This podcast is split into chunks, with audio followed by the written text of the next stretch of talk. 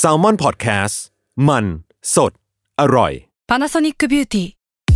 มากกว่าเครื่องเป่าผมด้วยนาโนอีเทคโนโลยีล่าสุดที่จะเปลี่ยนทุกประสบการณ์ที่คุณเคยมีนาโนอีมอยส์เจอร์พลัสเพิ่มความชุ่มชื้นให้เส้นผมหลังใช้งานมากขึ้นถึง 18 เท่า พร้อมชะลอการเฟดของสีผมสำหรับคนชอบทำสีผม ดูแลความชุ่มชื้นทั้งเส้นผม หนังศีรษะและผิวคุณ Panasonic NA0J มีเทคโนโลยีนาโนอีที่ care only you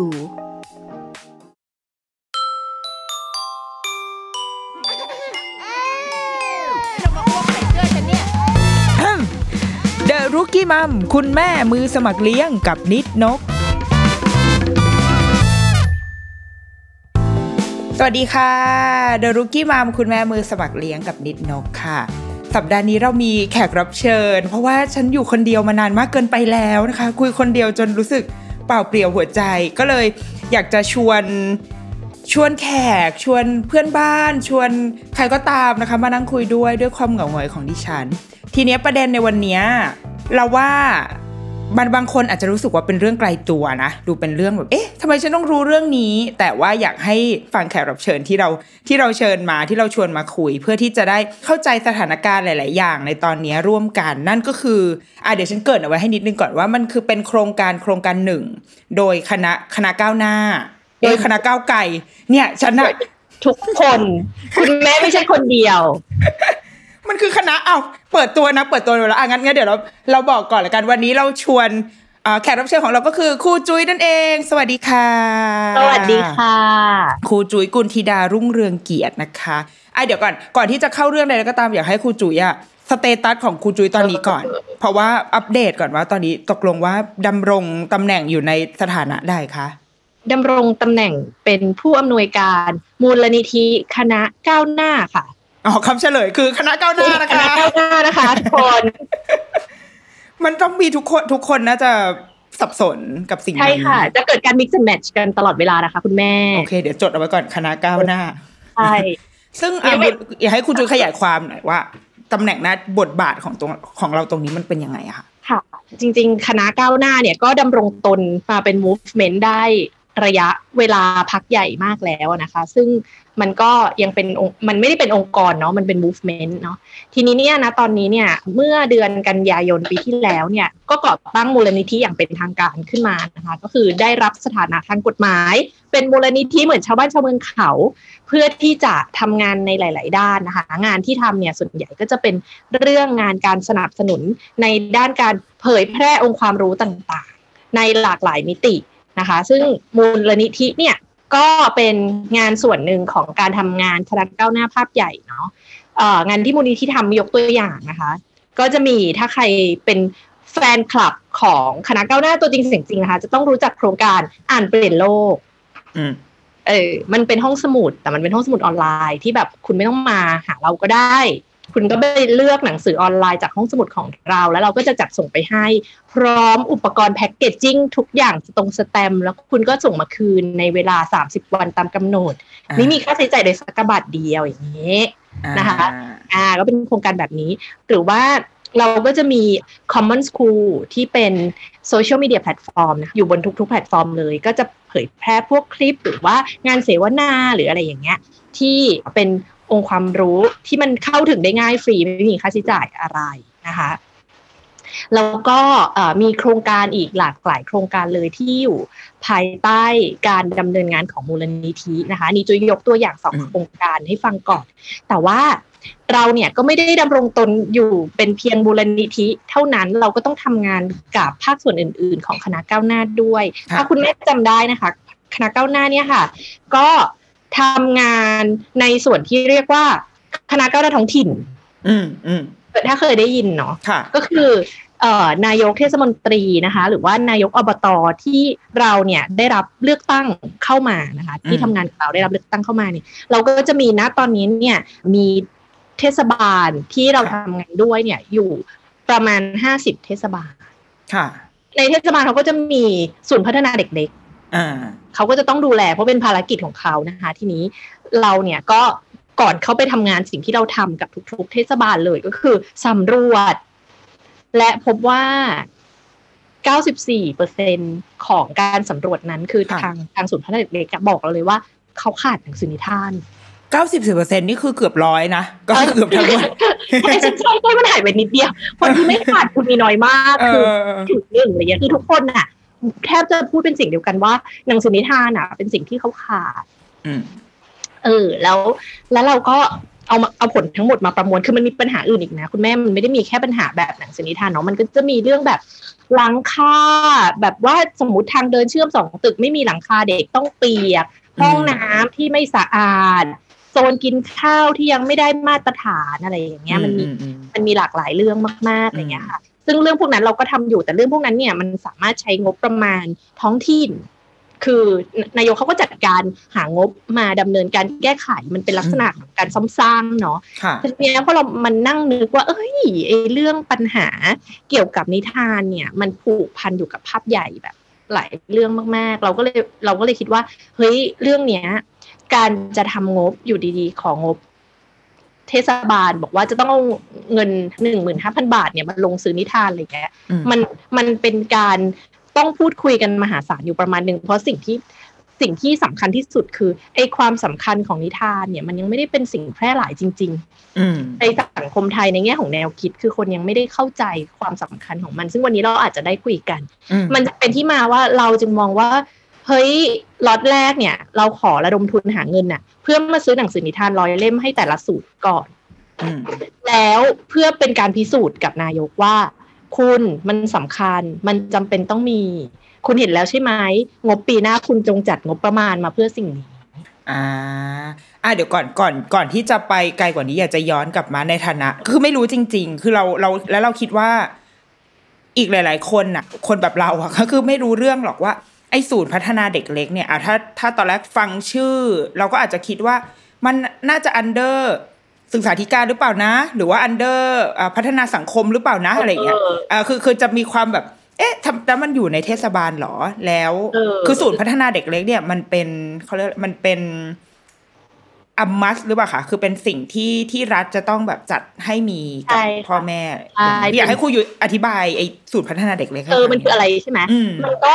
จริง ๆ มันคืองานของกระทรวงมหาดไทยประหลาดไหมประเทศไทยคือมันเป็นงานการศึกษาใช่ไหมเออเออเออแล้วเราอะไรวะก็แบบว่าคาดหวังว่า มันจะต้องไปอยู่กับกระทรวงศึกษาธิการอ่าซึ่งอันเนี้ยเขาไม่ได้มองว่ามันเป็นภาคบังคับอ๋ออ่าแล้วภารกิจเนี้ยก็ตกมาอยู่กับชาวท้องถิ่น ชาวท้องถิ่นสังกัดใครก็คือสังกัดกระทรวงมหาดไทยก็คือองค์กรปกครองส่วนท้องถิ่นทั้งหลายก็คือเขาก็เหมือนประเทศที่กระจายอำนาจแล้วและหลาย ๆ ประเทศด้วยแนวคิดว่าเฮ้ยพอเอาบริการภาครัฐแบบเนี้ยไปอยู่ใกล้กับประชาชนผ่านองค์กรปกครองส่วนท้องถิ่นเนี่ยจัดการง่ายอืม คือตัดสินใจทำอะไรก็ได้เลยอะไรอย่างเงี้ยแต่ในอ้าวมันความก็เป็นดีจริงไงคะใช่ไหเอมอมันดีแต่ความเป็นจริงมันไม่ได้เป็นเช่นนั้นด้วยงบประมาณต่างๆ ที่จำกัดจำเขี่ยมากๆอะไรเงี้ย มันก็ทำให้เขาทำงาน ไม่ได้เต็มที่ไม่ได้เอ่อดังที่ควรจะเป็นรวมถึงลักษณะการทำงานภาครัฐมันก็จะมีปัญหาหนึ่งก็คือ พอไอ้ก้อนเนี้ยมันอยู่กับมหาดไทยใช่ไหมองค์ความรู้ก็ต้องถูกสร้างขึ้นที่มหาดไทย ซึ่งเขาไม่ได้เชี่ยวชาญอ๋ออ๋ออ๋ออ๋อเขาเป็นมหาดไทยน่ะ เขาเขาเขาจะมาพัฒนาการเด็กหรือว่าจะมา EF อะไรอย่างเงี้ย มันก็ไม่มันเข้าก็ใจไม่เอไม่อเข้ามันใจเออแต่เขามีกองการศึกษาคือเขาไม่ใช่ไม่พยายามเขาก็พยายาม แต่การทำงานในลักษณะเนี้ยที่มันไม่บูรณาการเนี่ยคือสอบราชการอะ มันไม่ทำด้วยกันน่ะ มันก็เลยเกิดการเกิดปัญหาเรื่ององค์ความรู้หนึ่งละ เกิดปัญหาเรื่องงบอะเดี๋ยวคุณแม่ก็ถามก็ได้ว่างบแบบ ชอบเป็นเรื่องชอบที่แบบให้ฉันถามอะได้ค่ะเอเดี๋ยวอเออเดี๋ยวเตรียมถามเอองบแบบคือก็น่าปวดหัวอะไรอย่างเงี้ยอืมว่าง่ายๆมันก็คือหน่วยงานที่สังกัดมหาดไทย แล้วก็องค์กรปกครองส่วนท้องถิ่นของแต่ละพื้นที่เนี่ยดูแลดูแลด้วยการที่ไม่ได้รับเอ่อเขาเรียกว่าอะไรไม่ได้รับพื้นที่ในการทำงานอย่างเต็มที่ไม่ได้รับทรัพยากรอืมอย่างเต็มที่แล้วเขาก็เอ่อรับดูแลเด็กตั้งแต่แบบสองขวบกว่าๆขึ้นไป แล้วถามว่าความจำเป็นในแง่ของแบบ ประชาชนไฟฟ้าหน้าใสอะคุณแม่มันก็คือ ถ้าเราเป็นคุณแม่ที่อยู่ในพื้นที่นั้นๆอะอืมเราต้องทำงานอะอืมอืมอืมจะไปฝากลูกไว้ที่ไหนอะอืมคือในพื้นที่ต่างจังหวัดบางทีมันไม่ได้มี daycare แบบเนอร์เซอรี่ให้เลือกแบบว่าสามสิบห้าแห่งอืมมันอาจจะเป็นที่นี้อืมแค่ที่เดียวเท่านั้นที่ดีใช่ที่เขาแบบมีทางเลือก แล้วก็เอาลูกไปฝากไว้ ดังนั้นจริง ๆ อะ มันควรคุณภาพดีถูกปะอืมแต่โดยข้อจำกัดที่บอกไปอะ มันก็มีมีมีปัญหาอยู่ค่อนข้างมากเลย ทีเนี้ยเรื่องงบประมาณเมื่อกี้ที่ครูจุยพูดอะ ก็เลยสงสัยนิดนึงที่ครูจะบอกว่าหนึ่งหมื่นห้าพันบาทในการในการเดี๋ยวเดี๋ยวเราจะไปหรือไปถามเออในในตัวหนังสือนะ แต่ว่าคือแค่สงสัยนิดนึงว่า เอ๊ะ คือมันคือต่อปีหรือเปล่าหรือว่าหนึ่งหมื่นห้าพันบาทอะในงบเทศบาลอะ หาไม่ได้หรอเอออย่างนี้หรใช่ใช่คือ คืองบประมาณสำหรับการทำอีศูนย์พัฒนาเด็กเล็กอะมันมันกี่บาทแล้วมันมีอยู่สามหมื่นแล้วทำไมคือหนึ่งหมื่นห้าพันบาทมันถึงเป็นเงินที่แบบ เฮ้ยไม่ได้ฉันเอามาซื้อหนังสือไม่ได้หรอกอะไรเงี้ยมันมันมันเป็นยังไงอะแล้วแบบนี้ก็คือ มันจะมีแบบงบที่เป็นงบลงทุนก่อสร้างอะไรอย่างนี้เราไม่นับเนาะเอาอืมเอาส่วนที่มันเกี่ยวข้องกับนิทานที่สุดเท่าที่จะเป็นไปได้เนี่ยมันก็คืองบเขาเรียกว่างบรายหัวอืมเพราะเขาจ่ายเปอร์หัวเด็ก อ่า คุณแม่มีเด็กกี่คนเขาก็จ่ายเท่านั้นน่ะอ้าวถ้าเรามีเด็กน้อยก็สวยดิก็ช่วยดิใช่ถูกอ๋อนั่นแหละเป็นปัญหา ดังนั้นงบเนี้ย มีมูลค่าหนึ่งพันเจ็ดร้อยบาท ต่อหัวต่อคนต่อปี เฮ้ย ต่อปีเหรอ yes คุณแม่ต่อปีต่อปีคุณแม่มีมีเด็กสิบคน อะสมมุติ นี่นี่กดเครื่องคิดเลขเลยเนี่ย หนึ่งพันเจ็ดร้อยหารสิบสองอะ ตกเป็นเดือนก็คือเดือนละร้อยสี่สิบต่อหนึ่งคนเนาะใช่งบศึกการเรียนการสอนโอ้ใช่ ดังนั้นถ้าเราศูนย์พัฒนาเด็กเล็กส่วนใหญ่ที่เราทำงานด้วยอะ เราพบเลยว่าเขาเป็นศูนย์แบบสิบห้าเด็กสิบห้าคนอืมอืมเด็กยี่สิบคน เท่าเนี้ยค่ะ มันก็คูณไปได้เท่านี้ แล้วไอ้งบเนี้ย มันจะอยู่ดีๆ เอาทั้งก้อนมาบอกว่า เราจะจัดซื้อนิทานหนึ่งร้อยเล่มไม่ได้ เพราะมันก็มีสื่อการเรียนการสอนอื่นใดอ๋อที่เขาจะต้องใช้อยู่อันแล้นี้วเหมือนเป็นแอดฮอกเข้ามาถูกป่ะคะคือเป็นสิ่งที่ใช่มันเพิ่มเข้ามาใช่ซึ่งถามว่าเทศบาลเนี่ยจะกำหนดงบก้อนนี้ต่างหากอืมเขากำหนดได้ไหมกำหนดได้ เขามีสิทธิ์หาเงินมาซื้อได้ แต่ด้วยความที่เรารู้สึกว่า ประเด็นเนี้ยมันเร่งด่วนในเชิงผลกระทบของโควิดมากแล้ว คือคุณจะดีเลย์ไปถึงเมื่อไหร่ คือจะดีเลย์แบบ รองบประมาณอีกหนึ่งปีข้างหน้าเหรออืมอืมแล้วให้เด็กจะต้องมีพัฒนาการที่ถดถอยเหรอ เราคิดว่ามันเป็นเรื่องที่รอไม่ได้อะอืมเดี๋ยวเดี๋ยวเรามาเล่ากันในเรื่องโอเคพัฒนาการของเด็กที่มันเปลี่ยนไปจากจากเอ่อการที่จะต้องอยู่บ้านไม่ได้มาอ่าฮะพัฒนาเด็กเล็กแล้วติดกับสภาวะโควิดอะไรอย่างนี้เนาะอืมแต่ว่าเนี่ย เราคิดว่านี่ไม่คือถามว่ามันเร่งด่วนเท่าแบบ เท่าเท่าคนป่วยโควิด ที่นอนอยู่ริมถนนไหมเออมันก็ไม่ได้เร่งด่วนขนาดนั้น แต่ว่าสำหรับจุยอะคือเด็กที่เขาสูญเสียขวบปีของปฐมวัยเขาไปแล้ว มันก็เอาคืนไม่ได้เหมือนกัน อืมอืมอืม เฮ้ยอันนี้เราเราค่อนข้างเข้าเข้าใจมากเรื่องเรื่องวัยที่หายไปเนาะอืมเพราะว่าคือปฐมวัยมันมีเวลาอยู่แค่หนึ่งถึงแปดปีเท่านั้นแปดนี่แม็กซ์แม็กซ์เลยนะเออใช่ ซึ่งหนึ่งการหายไปหนึ่งปีนี่คือเหอกี่เปอร์เซ็นต์วะเนี่ยคือมันเยอะมากอะ มันคือสิบใช่กว่าเปอร์เซ็นต์ในชีวิตที่มันที่มันที่มันแข็งแรงมากๆ เออ อันนี้ใช่เราเข้าใจ คือมันไม่มันไม่ใช่ว่า มันไม่ใช่หนึ่งในเจ็ดสิบปีของชีวิตคนนะ แต่มันคือมันคือรากฐานชีวิต ใช่ใช่ในช่วงสำคัญที่สุดแบบหนึ่งนี้ในแปดสองในแปดอะไรเงี้ยเพราะถ้าเราอ่าถ้าเราคิดว่าเอ่อโควิด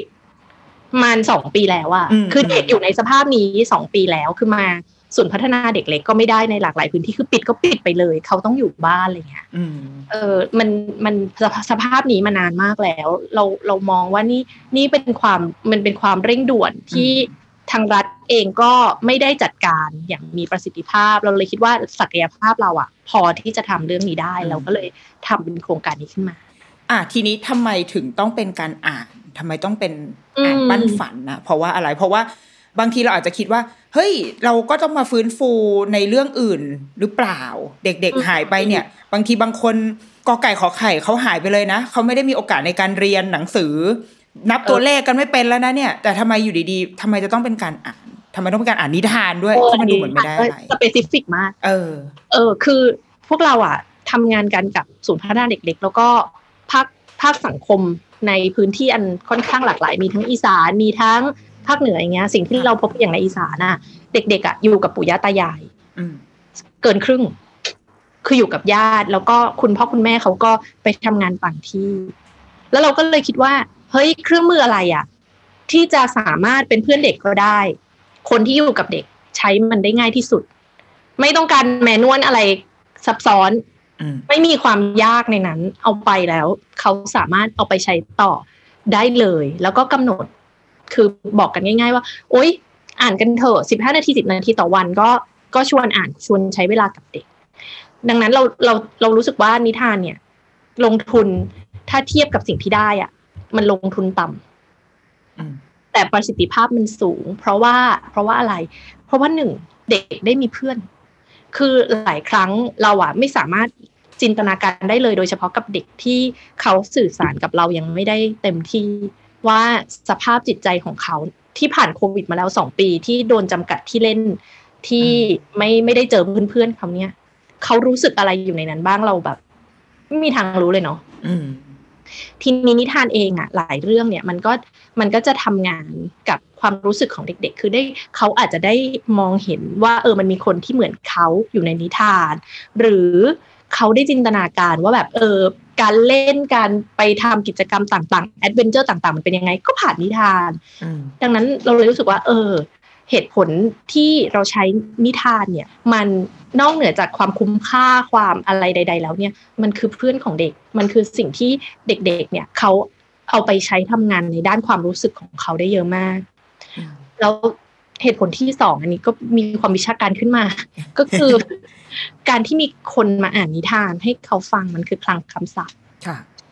มันคือพื้นฐานของการที่เขาจะสามารถไปต่อยอดเพื่อที่จะอ่านหรือเพื่อที่จะเขียนอะไรได้ในอนาคตอืมของเขา ซึ่งจำนวนคำศัพท์มันชัดเจนมากว่า บ้านไหนที่มีแบบนิทานหรือมีหนังสือที่ผู้ใหญ่อ่านให้เด็กฟังจำนวนคลังคำศัพท์ของเด็กก็จะเพิ่มขึ้นแบบมหาศาลนะคือสมมุติเด็กเก็บได้เป็นล้านคำเขาก็จะได้ล้านคำนั้นนะเขาแบบอืมเขาซึมซับมันน่ะคือถ้ามีใครมีลูกต้องนึกออกแน่เลยอะเวลาลูกแบบพูด พูดประโยคที่ตลกมากอะที่แบบอืมอืมไม่ไม่อันนี้ไม่ใช่ภาษาที่เราคุยกัน ใช้คำอะไรขึ้นมาร่ำรวยขึ้นมาเชียร์ลูกอย่างเงี้ยเอเออออะไรอย่างเงี้ยเออ แบบมีเพื่อนจูอย่างเงี้ย แบบลูกชอบทศกัณฐ์กับรามเกียรติ์อ่าก็อ่านนิทานการ์ตูนให้ฟังแล้วลูกก็มีความแบบทศกัณฐ์รามเกียรติ์แม่สีดาอยู่ในนั้น หรือใด ๆ ก็ตามอะไรอย่างเงี้ยเออเออ มันมาจากไอ้สิ่งเหล่านี้มันมาจากการที่เขาได้ค่อยๆสะสม เราเลยคิดว่า ในปริมาณหนังสือนิทานที่ที่เรากำหนดไว้คือหนึ่งหนึ่งร้อยเล่มโดยการคัดเลือกมาแล้วกับแบบเอ่อคนที่ทำงานด้านปฐมวัยอะไรเงี้ยอืมมันเป็นปริมาณที่แบบที่โอเค แล้วมันไม่ได้ยึดติดคือมันไม่ได้เป็นของที่ติดยึดถูกยึดอยู่กับตัวศูนย์พัฒนาเด็กเล็ก คือพ่อแม่ปู่ย่าตายายเขาไม่ยืมไปเมื่อไหร่ก็ได้อืมเอามาคืนเอาไปใช้ที่บ้านได้ คือของเล่นอื่น ๆ ก็แล้วแต่ จริตทุกคนอยากอยากได้หรืออยากหา แต่ว่านิทานเนี่ยเราคิดว่าเป็นเป็นความจำเป็น ที่ที่จะต้องมีโดยเฉพาะในพื้นที่ท้องถิ่นไทย ที่ห้องสมุดชุมชน หรือห้องสมุดประชาชน ไม่ได้ให้ความสำคัญกับเรื่องนี้ ถ้าถ้าเข้าไปดูห้องสมุดชุมชน ห้องสมุดประชาชน ที่อยู่ในพื้นที่ก็จะรู้ แล้วมันก็ไม่ได้มีทุกที่ด้วยคือศูนย์พัฒนาเด็กเล็กอะตามต่างจังหวัดอะคุณแม่มันจะอยู่แบบในในหมู่บ้านในพื้นที่ที่แบบ มันใกล้บ้านเขา เขาจะไม่เดินทางไกล เพื่อที่จะมาศูนย์พัฒนาเด็กเล็ก ดังนั้นมันสะดวก มันคือแบบมายืมได้เมื่อไหร่ก็ได้ อืม ตอนนี้เราได้แบบเหมือนไพลอตไปบ้างแล้วไหมคะเออเริ่มจริง ๆ เริ่มไพลอตคือด้วยความที่เราเพิ่งเริ่มระดมทุนเนาะก็ไพลอตไปแล้วหนึ่งที่ค่ะค่ะเราก็จะพยายามไปช่วยคุณครูวางระบบยืมคืน ซึ่งจริง ๆ อะ เขามีอยู่แล้วนะ แต่สิ่งที่มันต้องทำงานเยอะกับคุณครูเนี่ยก็คือการอธิบายให้คุณครูเข้าใจว่า เออนิทานที่ได้ไปอะสามารถให้เด็กให้คุณพ่อคุณแม่อะยืมได้เลยอืมคุณครูแต่ feedback แรก คุณแม่ feedback แรกคือเดี๋ยวมันจะขาดนะคะเข้าใจเข้าใจได้ ขยุมขยุมกันใหญ่เลยค่ะอะไรอย่างเงี้ยเด็กขยุม เราก็เลยบอกว่า เออใช่เด็กก็ต้องขยุมอยู่แล้วอืมตามพัฒนาการ คือเขาเปิดหนังสือไม่เป็นอะอืม คือเขายังเปิดไม่เป็นเนาะดังนั้นในส่วนเนี้ยเราก็ต้องช่วยช่วยเอ่อเด็กๆในการที่แบบค่อยๆ ฝึกเขาหรือว่าเลือกหนังสือที่เหมาะกับเขาอะไรแบบเนี้ยก็ได้อืมมีการอธิบายไปกับคุณครูแล้วรวมถึงมีสื่อการสอนด้วยเป็นไฟล์ให้ไปเป็นแบบการ์ตูนน่ารักมาก ๆ คือเป็นเหมือนแบบว่าสอนเด็ก ๆ ว่า เอานิทานไปแล้วต้องดูแลยังไงนะอืมเออต้องแบบไม่กินข้าวผัดไปตอนที่หนูว่าไม่กินหนังสือเออ ไม่กินหนังสือเข้าไปนะลูก เอออาจจะกินนะไม่กินข้าวผัดไปตอนอ่านหนังสือนะลูก หรือว่าไม่เอาหนังสือไปจุ่มน้ำนะลูกอะไรอืมแบบอย่าเพิ่งอยากทดสอบอะไรอย่างเงี้ยอืมเพราะอะไร เพราะว่าเดี๋ยวเพื่อนๆเราก็จะต้องใช้หนังสือต่อ แล้วเราก็ต้องไปใช้หนังสือต่อของเพื่อนด้วย คือทั้งสองทางเลย ดังนั้นหนังสือเนี่ยมันมีไว้แบ่งกัน เราก็ต้องดูแลของที่มันเป็นของของส่วนกลางอะไรเงี้ย มันก็ได้เรื่องของการที่เราสอนเรื่องเอ่อความเป็นพลเมืองพื้นฐานที่สุดให้กับเด็กอืมไปด้วยในการนี้อันเนี้ยทางมูลนิธิก็จะทำเป็นสื่อการเรียนการสอนให้ แล้วก็หลังจากที่เอ่อได้จำนวนตู้หนังสือครบ เราตั้งใจว่าไม่ต้องครบถึง 50 แต่ มีจำนวนประมาณหนึ่งแล้วเนี่ย เบื้องต้นคือ10เนี่ยค่ะเราจะเริ่มเทรนคุณครูอืมอย่างที่เป็นเป็นระบบให้เขาเข้าใจเรื่องความสำคัญของการอ่านการคุยกับผู้ปกครองการจัดกิจกรรมอะไรอย่างเงี้ยอืมอืมดังนั้นอ่าก็ไม่ได้มีแค่แบบหนังสือเราเราคิดว่ามันไม่ควรมีแค่หนังสืออะมันมันควรไปกับ มันควรไปกับสื่อการสอน มันควรไปกับ เอ่อ ตัวเทรนนิ่งมันควรไปกับระบบที่เราไปช่วยเขาดูอะไรเงี้ยอย่างระบบยืมคืนอะเราไม่ซีเรียสว่าทางศูนย์พัฒนาเด็กเล็กอะเขาจะทำแบบจะใช้ไฟล์ Excel หรอ จะเขียนหลอกเป็นกระดาษหรอ เราแค่ไปช่วยดู ให้เขาทำงานสะดวกที่สุดอืมตามหน้างานเขาเลยอยากรู้ว่าแล้วแล้วความเข้าใจอะค่ะ ของอืมคือเราเราคิดว่า ถ้าพ่อแม่ อืมอะถ้าคนที่ฟังรายการเราคือเราก็พูดเรื่องหนังสือบ่อยๆ แล้วเราก็เดาว่าอะคุณพ่อคุณแม่ที่เสพเข้า Facebook อะไรอย่างเงี้ยถ้าตามเพจสมมติหมอประเสริฐเราเราเชื่อว่าทุกคนอะเข้าใจไอ้เรื่องความสำคัญของการอ่านอะไรเงี้ยเนาะมันน่าจะเป็นพ่อแม่ที่แอคทีฟนิดนึง แต่ว่าอืมสมมติว่าไอ้ตอนที่เวลาครูตุ้ยลงพื้นที่ในเออศูนย์พัฒนาเด็กเล็กๆก็ตามความเข้าใจของทั้งคุณครูของทั้งผู้ปกครองในในด้านของการอ่านมันเป็นยังไงคะ ของคุณครูก็อย่างที่บอกก็คือจริง ๆ ครูไม่ได้ไม่อยากอ่านอืมแต่คุณครูกลัวหนังสือพังเพราะมีอยู่อย่างจำกัดอ่าอ่าอ่าเพองบมันไม่เคยมาถูกคุณแม่ต้องได้เห็นอยากให้เห็นจริง ๆ คือแบบว่า เราแบบไปไล่ไล่ลือลือดูตู้ตู้นิทานอะคือแน่นอนอะมันก็มีนิทานใหม่ ๆ อยู่บ้างแบบ ไม่กี่เล่มอืมแต่มันมีของที่อยู่ตั้งแต่แบบ ปีก่อนปีเราเกิดอะโอ้ อืมอืมอยู่ด้วยอยู่ในนั้นอะไรอย่างเงี้ย ซึ่งถามว่าเออแล้วทำไมไม่เอาออกล่ะคือก็มันแบบทั้งหมดนั้นวางรวมกันแล้วยังดูไม่เยอะเลยอะถ้าเอาออกก็คือไม่เหลืออะไรแล้วนะคะแบบคุณครูไม่เหลืออะไรแล้วค่ะอะไรเงี้ยเออซึ่งซึ่งมันก็มาจากการที่มันเกิดอย่างที่จุ้ยบอกว่าไอ้ความสำคัญของเรื่องนิทานอะมันไม่ได้เป็นสิ่งที่เป็น awareness ที่แพร่หลายอืมขนาดนั้นเนาะตั้งแต่คนจับจัดงบประมาณ ลงมาเลยยันคนทำงานอะไรเงี้ยถามว่า ภาคภาคส่วนของภาครัฐอะพยายามทำไหมเฮ้ยเราเห็นโครงการแบบบริจาคหนังสือนิทานอยู่นะอืมในบางศูนย์พัฒนาเด็กเล็กอะเขาก็มีเขาก็มีบอกว่า เออได้จากสสสเหมือนกัน แต่ว่ามันไม่ได้เป็นการแบบทำงานเชิงองค์รวมอย่างต่อเนื่องอะไรอย่างเงี้ย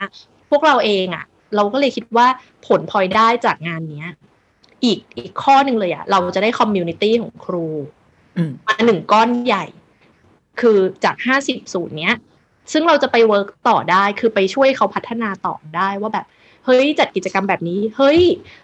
คุณครูมีงบแล้วใช่ไหมมาเดี๋ยวเราช่วยช่วยหาหนังสือนิทานที่มีคุณภาพนี่ไงเล่มนี้มันแบบช่วยเรื่องนี้ไงคุณครูเล่มนี้มันช่วยเรื่องนั้นไงคุณครูอะไรเงี้ยเพราะตอนนี้คือถ้าให้เขาหาหนังสือนิทานอะ มันก็จะมาจากลิสต์ที่แบบมหาไทยหามาให้บ้าง เขาไปหากันเองบ้าง คือมันมันไม่ได้มันไม่ได้กว้างขวางขนาดนั้นอะไรเงี้ยแล้วตุส่วนตัวตัวภาครัฐเองก็ไม่ได้สนับสนุนถึงขั้นว่าแบบว่าเนี่ยอย่างเงี้ยเราก็มีหนึ่งร้อยเล่มที่แบบที่เราดูแล้วว่ามันน่าจะใช้งานกับเด็กได้ครบทุกด้านแต่แน่นอนว่าแบบในอนาคต มันก็ต้องมีการมาซื้อเติมอืมที่ขาดไปบ้าง หรือว่าอัปเดต แง่มุมใหม่ ๆ ที่อยากจะพัฒนาเด็ก อยากรู้ว่าที่หนังสือที่เลือกมาความหลากหลายมันมันเป็นมันประมาณไหน คือมันมีทั้งในแง่แบบช่วงวัยด้วยเนื้อหาด้วยใช่หรือว่า หรือยังไงคะอยากให้เล่าอันนี้ให้ฟังมีเออเราอะวางตั้งแต่อันที่พื้นฐานที่สุดที่เราคิดว่าเป็นยาสามัญประจำบ้านเนาะที่ต้องมีก็คือนิทานที่เกี่ยวกับรูทีนของเด็ก อืมแปรงฟงแปรงฟันอาบน้ำอืมตัวอะไรอย่างเงี้ย เรื่องเรื่องพื้นฐานของเขาในชีวิตประจำวันเนี่ย เราคิดว่า ไม่มีไม่ได้อืมไม่ไม่สามารถแบบละเลยนิทานในส่วนนี้ไปได้ เพราะมันคุยกับเด็กได้ดีมากคือ แบบคุณแม่เป็นคุณแม่เป็นคุณแม่บอก ไม่เท่าพี่ช้างในนิทานบอกนะคะ มันมันคนละสเกลนะคะอินฟลูเอนเซอร์ค่ะค่ะมันคนละมันคนละอันกันนะคะ ไม่เหมือนกัน เราเราก็เลย เราก็เลยมีในในส่วนนี้ที่เป็นที่เป็นส่วนที่ช่วยเรื่องรูทีน เพราะเราคิดว่ามันช่วยงานครูด้วยเนาะอืมถ้าถ้าเด็กๆเขาสามารถทำทุกอย่างตามรูทีนได้ช่วยงานคุณพ่อคุณแม่ด้วยอืมเด็กๆก็จะได้สามารถเข้ารูทีน กิจวัตรประจำวันได้ แล้วมันก็จะมีเชิงที่เป็นเอ่อคอนเทนต์ทำงานกับความรู้สึก เช่นเอ่อพระราชาเอ่อ ผู้สั่งห้ามความมืดใช่ผู้สั่งห้ามความมืดก็คือมันทำงานเรื่องความมืดอืมอะไรอย่างเงี้ยกับความรู้สึกเด็ก แล้วก็อันอื่นๆเนี่ยก็จะมีพวกแบบ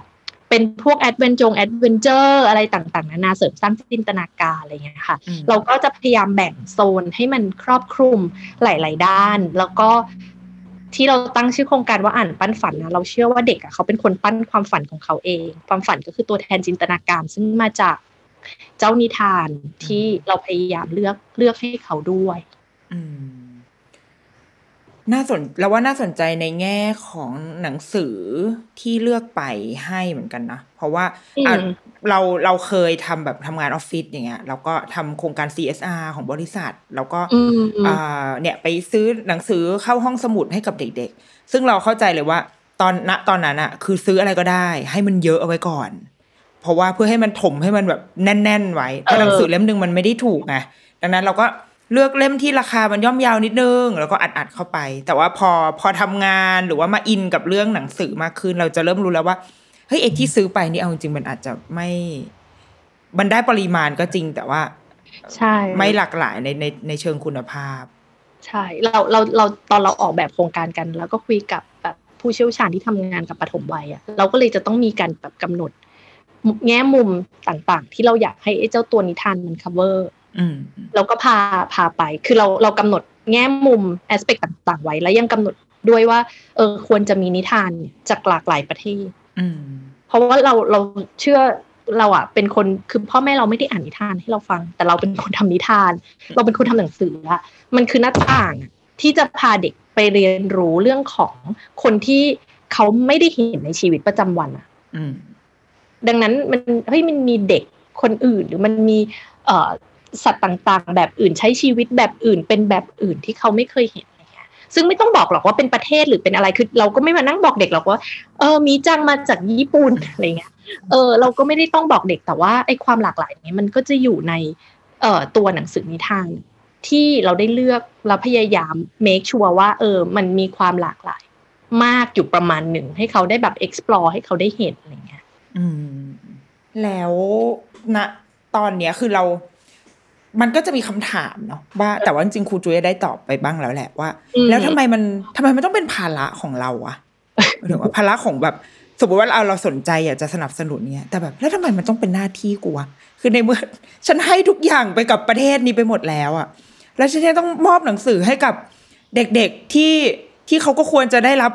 อยู่แล้ว เออใช่ทำไมอะเออซึ่งซึ่งเราอะตอนคือจะเริ่มทำงานใดก็ตามอะแล้วมันมีเรื่องของการบริจาคมันมีเรื่องของการที่แบบ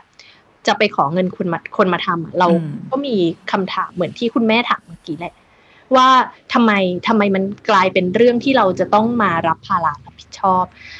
แต่อย่างหนึ่งเรารู้สึกว่าเอ่อณตอนเนี้ยองค์กรปกครองส่วนท้องถิ่นเองอะเขาก็ไม่ได้มีพูดอะพูดตรงๆสำหรับเราเขาไม่ได้ยังไม่ได้มีศักยภาพ ที่จะเซตอัพระบบที่มันครอบคลุมการดูแลเอ่อเด็กอย่างมีประสิทธิภาพนะตอนนี้มันมีลักษณะงานการทำเรื่องพวกเนี้ย เป็นโครงการโครงการมากเลยคือไปไปจับกับสสสอืมไปทำนี้ทำนั้นค่ะเราเลยตั้งใจว่าไอ้เจ้าโครงการเนี้ยมันจะเป็นเหมือนไพลอตอันหนึ่งที่ทำให้เขาเห็นว่ามันจะต้องทำอย่างไรอืมแล้วคุณเอาไปทำตามในแง่เวลาที่เราเสียไม่ได้กับเด็ก หมายถึง เราไม่สามารถรอ ไปเรื่อยๆ รอให้ระบบมันสมบูรณ์แบบ แล้วแบบเด็กจะได้ประโยชน์ศูนย์พัฒนาเด็กเล็กจะดีอะไรเงี้ยเรารอไม่ได้ เมื่อรอไม่ได้ทางรัฐอะไรที่เร็วที่สุดก็คือ set up example ขึ้นมาตัวอย่างขึ้นมาว่ามันทำแบบนี้นะ แล้วในปีงบประมาณถัดไป คุณจงทำแบบนี้ที่มันเคยถูกทำมาให้คุณดูแล้วหนึ่งครั้ง เราเลยคิดว่าไอ้ภาระหนึ่งครั้งเนี้ยไอ้ภาระหนึ่งตัวอย่างเนี้ย เออมันมันพอมาเวท กับความรู้สึกของเราว่า เออ แล้วทำไมอะทำไมรัฐไม่ไม่จัดการที่เราเรารู้สึกว่า เอาวะ มันเป็นภาระที่ justifiable หรือว่ามันมีเหตุมีผลมากพอที่จะทำให้เกิดสิ่งนี้และอยู่ในวิสัยที่ที่เรามีทรัพยากร แล้วก็มีเอ่อมีแรงที่จะไปทำงานกับ 50ศูนย์นี้ คือมันจะจะมีคำถามต่อว่าแล้วทำไมไม่ทำแบบเออทั้งหมดแปดเลยพันล่ะศูนย์อะไรเงี้ยเราเราเราอะไม่ได้อยาก แค่ให้ตู้หนังสือนิทาน คือถ้าเราอยากให้แค่ตู้หนังสือนิทานเราจะให้ทุกที่เลย อืมอืมแต่ว่าเราคิดว่าสิ่งที่สำคัญแบบไม่ยิ่งหย่อนไปกว่าหนังสือตัวหนังสือมันคือองค์ความรู้มันคือ awareness ที่อืมที่แบบไปกับไปกับตู้นี้ไปกับนิทานเหล่านี้แล้วก็ที่สำคัญเราอยากให้ e ห้าสิบศูนย์เนี้ยแบบทำให้คนอื่นดูว่า เฮ้ย นี่ไง มันทำแบบนี้ไงอืมมันเป็นแบบเนี้ย คือสมมุติว่ามันมีศูนย์นอกเหนือจากห้าสิบศูนย์นี้ เขารู้สึกเริ่มเห็นแล้วว่าเฮ้ยมันดีนี่หว่าอืมเด็กก็มีพัฒนาการดีขึ้นอะไรเงี้ยเอ่อผู้ปกครองเองก็รู้สึกว่ากังวลน้อยลง หรือเขาก็มีของที่จะไปแบบเล่นกับลูกกับหลานเขามากขึ้นอะไรเงี้ย ก็เริ่มรู้สึกดีขึ้นอย่างเงี้ย มันก็ทำให้ศูนย์อื่น ๆ เนี่ย อาจจะอยากทำแบบนี้บ้างแล้วเขาก็จะมีตัวอย่างแล้วไงห้าสิบที่อืมอืมอืมเรียบร้อยคือคุณมาดูก็ได้ แล้วคุณจะไปจัดงบข้างนอกที่ไม่ใช่งบหนึ่งพันเจ็ดร้อยบาทอะ มาซื้อเพิ่มเติมก็ได้รายชื่อหนังสือนิทานเราก็จะปล่อยเป็นสาธารณะออกไปเลยให้ เป็นผ้าป่านิทานอย่างเงี้ยเออใช่ไหมเพราะว่าสื่อสื่อการเรียนการสอนอะ ก็อ่าให้ฟรีเอาไปเลยมคือใครจะเอาไปใช้ ไม่มีสัญลักษณ์คณะก้าวหน้าด้วยอะอืมคืออ่าเผื่อกลัวติดแบบเดี๋ยวมีความการเมืองอะไรอย่างงี้ อ่ากังวลอ่าเราเราก็ให้ให้หมดเลย ชอบในคอนเซปต์ที่ว่าคือสุดท้ายแล้วมันต้องเริ่ม คือมันต้องเริ่มทำคือรอไม่ได้ เพราะว่าถ้ารอเราจะหมดแปดปีปฐมวัยเด็กออปีอะถูกอะเด็กมันก็โตไปเรื่อยๆเหมือนกัน แล้วก็คือไหนๆเราก็ เราก็ช่วยตัวเองมาเยอะในทุกเรื่องแล้ว มันจะอีกเพิ่มไปอีกสักเรื่องหนึ่งอะจะเป็นอะไรไปอืมเพิ่มเราว่าเราเราก็พอฟังแล้วอะค่ะ คืออะอย่างอย่างตอนเนี้ย เราอะทำแบบร้านหนังสือใช่ป่ะแล้วก็อืม ดังนั้นในร้านเรามันก็จะมีหนังสือประมาณหนึ่งแล้วพราะว่ามีเด็ก ๆ เข้ามา คือเออไม่ต้องซื้อก็ได้นะ แต่ว่าเวลาเขาไม่ได้มานั่งอ่านอย่างเงี้ย เราจะรู้สึกว่าเฮ้ยมันมันเป็นมันเป็นพื้นที่ที่ที่เหมือนเราเห็นครอบครัวเขาใช้เวลาด้วยการเด็ก ๆ อ่านแล้วเขาก็พูดอะไรเพ้อเจ้ออะไรของเขาอย่างเงี้ยเออเออแต่มันสนุกอะแล้วเราแล้วเราได้นั่งดู ทีนี้อยากถามว่า คือด้วยโมเดลอะไรประมาณเนี้ย จริง ๆ แล้วมันไม่ต้องเป็นศูนย์พัฒนาเด็กเล็กก็ได้ไหมครูจุย้ยเช่นสมมติเป็นเป็นคุณแม่แม่บ้านเอคนหนึ่งที่มีความเหมือนอยากจะแบบอุทิศส่วนหนึ่งของบ้าน เป็นอ่าพื้นที่อะไรอย่างเงี้ยอืมเออถ้าถ้าเป็นบ้านอะเราคิดว่ามันก็เป็นไปได้เหมือนกัน คือหมายถึงถ้าสมมติคุณมีแบบว่าหนังสือนิทานอยู่เยอะมากอะไรอย่างเงี้ย แต่ที่สำคัญที่สุดโจทย์ใหญ่ที่มันสำคัญที่สุดอะมันคือการคุยกับคนในบ้านว่าแบบ เอ้ย ถ้าเราจะทำพื้นที่แบบนี้ ลูกเราโอเคไหมอืมคนที่อยู่ในบ้านในพื้นที่เหล่านี้โอเคไหมแล้วเขาอยากมีส่วนร่วมอะไรบ้างกับการทำสิ่งนี้อะไรเงี้ย เพราะว่าเราก็เข้าใจว่าเด็กๆด้วยเด็ก ๆ เองอะก็มีบุคลิกอันหลากหลาย ก็จะมีเด็กที่ขี้อายมากหน่อยขี้รับแขกมากหน่อยอ่าอ่าอ่าอันเนี้ยเราคิดว่าก็เป็นปัจจัยที่ ที่คุณแม่แล้วก็อืมคุณพ่อถ้าอยากทำอย่างเงี้ยก็อาจจะต้องคำนึงเนาะมคือเราอยากให้มองมองเห็นมันเป็นกิจกรรมที่ทำร่วมกันกับทางบ้าน แล้วก็คือทางบ้านได้ได้มีส่วนร่วมในการแบบทำกิจกรรมนี้ร่วมกันอะไรเงี้ยคือเป็นการจัดมุมแบ่งปันใช่ไหมคุณแม่อ่าประมาณแต่ว่าอยากสมมุติเผื่อด้วยว่าอาจจะไม่ใช่คุณแม่ใด ๆ ก็ได้นะสมมติว่าเป็นคนคนหนึ่งที่อยู่ใน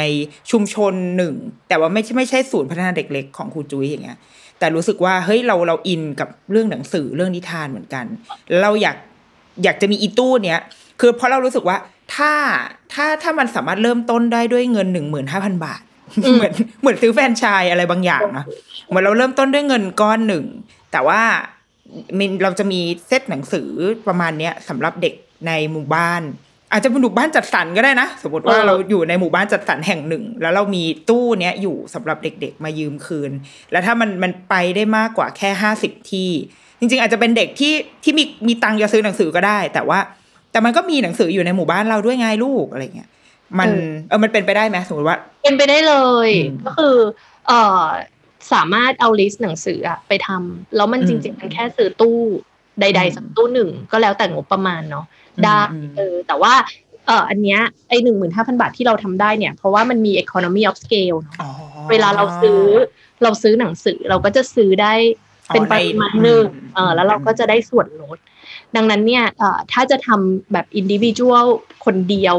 แบบคนเดียวเลยอะต้นทุนมันอาจจะสูงกว่านี้อ่าขึ้นไปอีก อาจจะเป็นแบบอ่าสองหมื่นกว่าบาทอะไรอย่างเงี้ยอืมอืมอืมซึ่งก็ไม่ได้ คือเอาจริง ๆ คำนวณกันดู มันก็ไม่ได้รู้สึกว่าเป็นปริมาณมหาศาลมหาศาลขนาดนั้น หรือว่าคนที่เห็นตัว list หรือว่าข้อมูลนะคะไปเลือกทำครึ่งเดียวก็ได้อืมครึ่งครึ่งหนึ่งจากจากหนึ่งร้อยก็ก็ยังได้ มันก็เป็นหนังสือที่พอจะ circulate แบบ หมุนเวียนอยู่ในชุมชนหรือพื้นที่เล็กๆอะได้แล้วอะไรเงี้ยเออแล้วที่เหลือมันเป็นงานแบบงานโปรโมทงานชวนกันมางานแบบว่าเออมาสิมามาใช้พื้นที่ที่นี้มามาแบ่งกันอะไรเงี้ยอาจจะต้องเอ่อจุ้ยเสนอว่าอย่างหนึ่งอะที่ที่หลาย ๆ หลาย ๆ คนอาจจะยังไม่ได้นึกถึงอะมันคือเรื่องของการว่าเราซื้อเองก็ได้อืมแต่การการลองไปฝึกใช้ของที่มันมีร่วมกันในชุมชนอะมันก็ฝึกอีกเซนส์หนึ่งมันฝึกอีกทักษะหนึ่งของเด็กเนาะอืมในการที่ต้องดูแลของของคนอื่น ในการที่จะต้องมีกฎ ระเบียบว่าเอาไปส่งให้ตรงเวลานะ เออเราปฏิบัติตัวยังไงหรอในพื้นที่แบบนั้นที่มันเป็นพื้นที่สาธารณะอะไรเงี้ย คือเด็กๆเขาก็จะได้เรียนรู้อีกเรื่องหนึ่งอะอืมอืมมันมันคือมันไม่เหมือนกับการที่เขามีนิทานอ่านเองอยู่ที่บ้านมันคนละคนละเอ่อเรื่องหรือคนละทักษะเขาจะได้เรียนรู้ใช่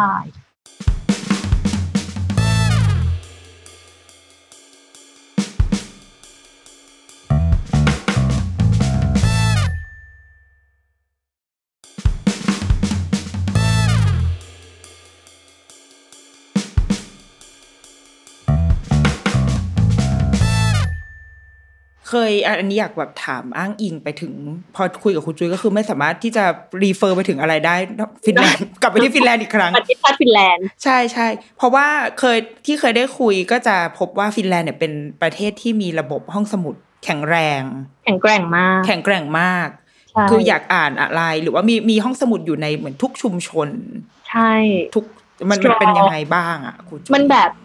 จำนวนยืมมันแบบเยอะเยอะกว่าจำนวนประชากรอะจุ๊ยจำตัวเลขเป๊ะๆไม่ได้แบบจำนวนครั้งที่ยืมหนังสือเนี่ยทั้งหมดในประเทศอะอืมสมมติประเทศอื่นอาจจะมีแบบ GDP มวลรวมอะไรเงี้ย ในฟินแลนด์จะวัดกันเป็นแบบว่าจำนวนครั้งที่ยื่นหนังสือได้แบบถึงความสำเร็จของห้องสมุดเขาอะไรเงี้ย ซึ่งอ่ามันหมายความว่าประชาชนเขาแบบในหนึ่งในหนึ่งปีอะหนึ่งคนเนี่ย ยืมหนังสือเนี่ย มากกว่าหนึ่งครั้งอืมแน่ๆอันนี้คือ อันนี้คือคิดโง่ๆแบบเหมารวมนะ รวมเด็กด้วยนะ คือมันรวมอืมประชากรทุกคน ซึ่งจริง ๆ ไม่ใช่ถูกปะมันจะเป็นเฉพาะอ่าประชากรผู้ใหญ่ใช่ไหมที่จะยืมหนังสือแต่ว่าเออมันก็ทำให้เห็นชัดเลยว่าเขาเนี่ยมีอัตราการยืมหนังสือเนี่ยค่อนข้างค่อนข้างสูงมาก แต่ว่าอันเนี้ยอยากเล่าย้อนไปไกลกว่าไกลกว่าห้องสมุดค่ะในไหนไหนๆก็มาเมามอยแล้วอ่าอ่าอ่าคือวัฒนธรรมฟินแลนด์อะมันเป็นอืมวัฒนธรรมที่ถูกสร้างมาด้วยรากฐานการอ่านอะคุณแม่ ยังไงยังไง เออเออมันแบบเอา เอาภูมิประเทศก่อนนะ ความอืมหนาวเหน็บ แบบคือนางก็ไม่ได้มีแบบ northern light แสงเหนือให้ให้ชมทุกวันแบบเป็นความสวยงามนั่งนั่งเตาผิงทุกวันเนาะอืมความมืดมันความมืดความมืดหกกินไปละครึ่งปีถูกยาปะกยากประมาณเดือนอันยาวนาน ซึ่งอืมซึ่งมันก็ทำให้คนเนี่ยเอ่อจะต้องมีกิจกรรมอะไรบางอย่างเนาะซึ่งซึ่งกิจกรรมนั้นน่ะ มันก็วนเวียนมาถึงเรื่องการอ่านมันท็อป รวมไปถึงการที่การอ่านเคยเป็นส่วนหนึ่งของศาสนาค่ะมาก่อนคือเหมือนว่า ถ้าเอ่อคุณเนี่ยจะเป็นคนที่จะต้องแต่งงานคุณต้องอ่านหนังสือออกก่อนอะไรอย่างเงี้ยโอ้เออในในอดีตเนาะอืมอืมก็ก็คือรากฐานเนี่ยมันมาแบบเนี้ยการหาความรู้การเป็นประชากรที่มีความรู้เนี่ย มันอยู่ในรากวัฒนธรรมของชาวฟินแลนด์มาตั้งแต่ประเทศฟินแลนด์จะเกิดอีก เพราะประเทศฟินแลนด์ก็คือร้อยมันร้อยนิดนิดๆเองอะปี เนาะเมื่อมันเมื่อมันเป็นเช่นนั้นเนี่ยรวมถึงประเทศที่ผ่านสงครามมาเยอะมาก ๆ เนี่ยเขารู้ว่าคนจะได้รับการพัฒนาและจะกลายเป็นมูลค่าเพิ่มเนี่ยผ่านการศึกษาเท่านั้น อันทั้งหมดเนี้ยมารวมกันอะมันเลยทำให้ฟินแลนด์ค่อนข้างให้ความสำคัญกับการอ่านมากๆ ตัวอย่างที่ชัดเจนมากๆที่สุดก็คือไอ้เจ้าห้องสมุดโอดีอืมที่ประชาชนได้รับเป็นของขวัญวันครบรอบ100ปีประเทศ ตั้งตระหง่านอยู่กับเอ่อรัฐสภาอืม ตรงข้ามรัฐสเอภาอใช่ไหมอ่าคือมองเห็นกันด้วยศักดิ์และสีที่เท่ากัน โอ้เออ ก็ก็เป็นห้องสมุดที่แบบรัฐอะมอบให้เพราะเขารู้สึกว่าเมื่อคุณสามารถหาความรู้เองได้ คุณสามารถพัฒนาตัวเองได้ คุณก็จะพัฒนาไปเป็นประชากรที่มีคุณภาพ และที่สุดแล้วทุกคนในสังคมก็จะได้อืม เออเราเราจะได้ไปด้วยกันว่าง่ายๆ ดังนั้นฟินแลนด์จึงมีระบบห้องสมุดที่ที่ไม่ใช่แค่โอดีคือทุกคนก็จะตื่นเต้นกับโอดีมากๆ แต่ว่าจุยอะยกความดีความชอบให้กับระบบห้องสมุดในท้องถิ่นและในพื้นที่ต่างๆ คือจากประสบการณ์ตรงของจุยอะเวลา เวลาเราไปอยู่ในฟินแลนด์ เวลาเราแบบเข้าไปครั้งแรกในชุมชนสังคมใดของฟินแลนด์ก็ตามอะเออเขาก็จะพาเราอะไปทำบัตรห้องสมุดก่อนโอ้ เพราะว่ามันมันเซอร์วิสหลาย ๆ อย่างในปัจจุบันอะอยู่ที่ห้องสมุดอ่าสมมติคุณแม่เป็นแบบเป็นเป็นคุณแม่เพิ่งอพยพมาอย่างเงี้ยอืมคุณแม่ไปห้องสมุดก็อย่างน้อย ๆ ก็ไปหาหนังทรงหนังสืออ่านได้ ไปเอ่อมีบางห้องสมุดคือมีโควต้าปริ้นอ๋อเป็น ฟรีเป็นงานเนาะเป็นงานได้ด้วยเออหรือแล้วแต่ห้องสมุดเขาจะจัดการอะเนาะเออหรือว่าบางห้องสมุดดีมากๆ เนี่ยเขาก็จะมีแบบโครงการหาเพื่อนให้แบบ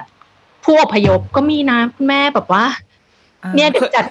เคยอ่านที่แบบว่ากิจกรรมเขามีให้ยืมยืมอะไรบางอย่างที่ที่บางทีเรา เราจะได้ไม่ต้องลงทุนซื้อ เช่นจากเย็บผ้าหรือว่าอะไรพวกนี้ใช่ไหมมีกระทั่งห้องอัดอะคุณแม่ อ่า โอ้ตายแล้วฉันก็คือ เดี๋ยวรุกี้มาหมอเดี๋ยวรุกี้มา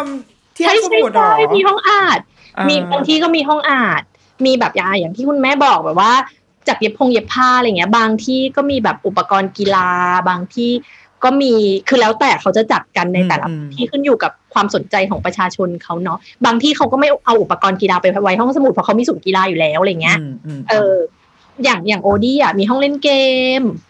คุณจะเกมคือตั้งแต่ board game ไล่ไปยันแบบว่า e-sport Nintendo ใดๆเยอะๆเป็นไปหมด คือโอ้อีสปอร์ตก็ได้คอมพิวเตอร์ก็มีอะไรอย่างเงี้ยอืมแล้วก็แล้วก็เป็นพื้นที่ที่เอ่อได้ทดลองอะไรใหม่ ๆ เช่น ห้องน้ำยูนิเซ็กซ์อืมโอดี้ก็คือห้องน้ำยูนิเซ็กซ์เข้า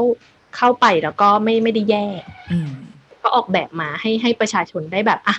ลองดูสิมันเป็นยังไงอะไรอย่างเงี้ยอืมคือมันเป็นพื้นที่ที่ทำงานหลากหลายมากห้องสมุดฟินแลนด์มันมีชีวิตอะอืมอืมอืมเออ หรือแบบนโยบายอะไรบางอย่างแบบอยากเอามาเผยแพร่ก่อน เพื่อให้ประชาชนแบบจะเอาความเห็นจากประชาชน คือถามว่าเอาความเห็นประชาชนอะดิจิตอลไม่ได้หรออะไรเงี้ยได้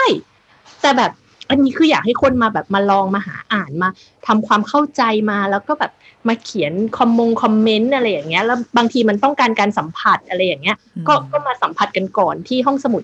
นี้อะไรอย่างเงี้ยเป็นต้นดังนั้น มันไม่ได้เป็นห้องสมุดที่ถูกตั้งมาเพื่อเป็นที่เก็บหนังสือ อย่างเดียว มันเป็นพื้นที่การเรียนรู้นี่ยังไม่ไม่รวมถึงคอร์ส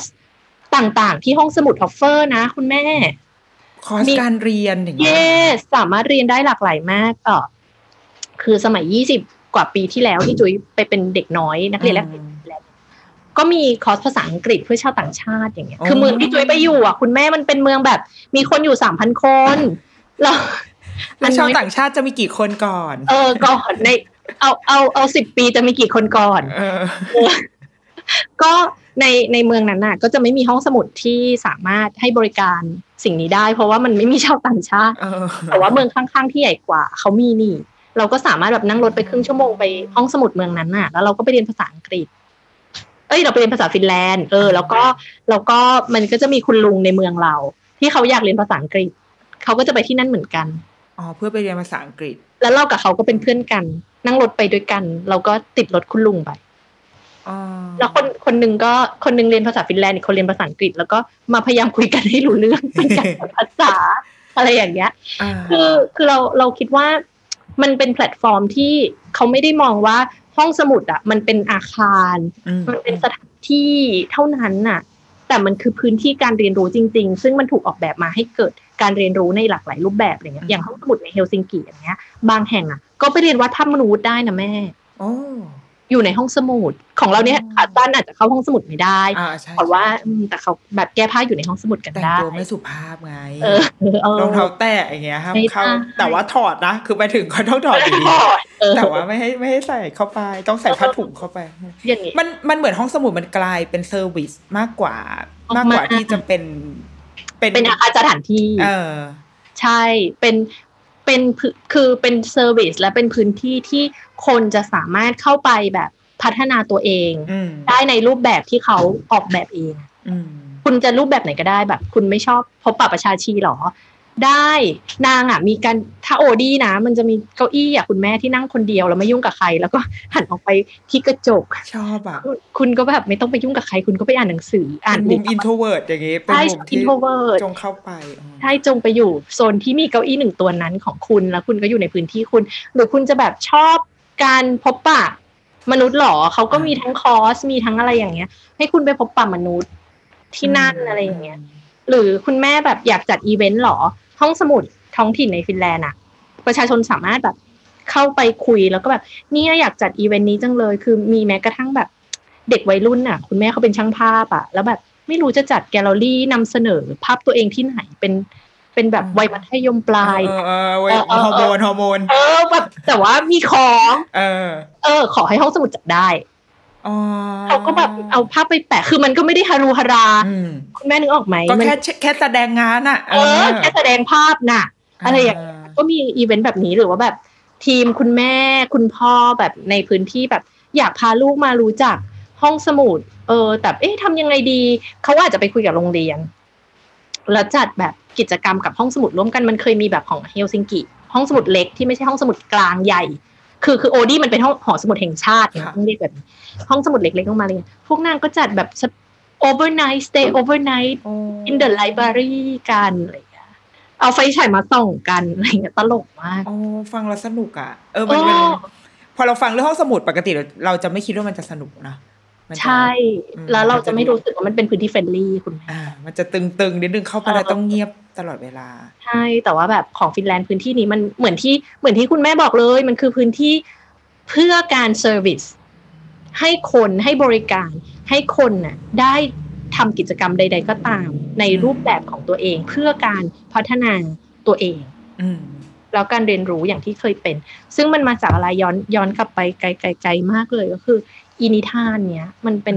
ส่วนที่ทำให้มันเกิดอีมนุษย์ในฟินแลนด์ที่มีดีมานขนาดนี้ว่าแบบห้องสมุดมันต้องทำขนาดเนี้ยอืมเพราะไอ้ความอยากรู้อยากเห็นความสนใจ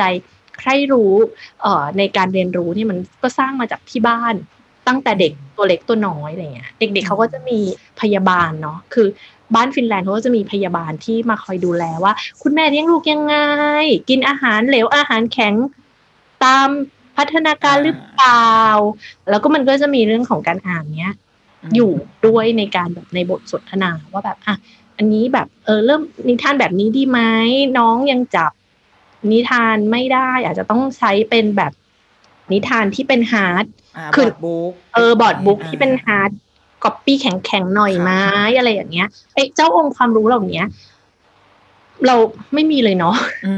ในในสังคมไทยหรือว่าพ่อแม่ไทยไม่ได้มีตัวช่วยเหล่านี้ เอาไม่ต้องแบบพ่อแม่ในศูนย์พัฒนาเด็กเล็กต่างจังหวัดเอาเอาทั่ว ๆ ไปในกรุงเทพเนี่ย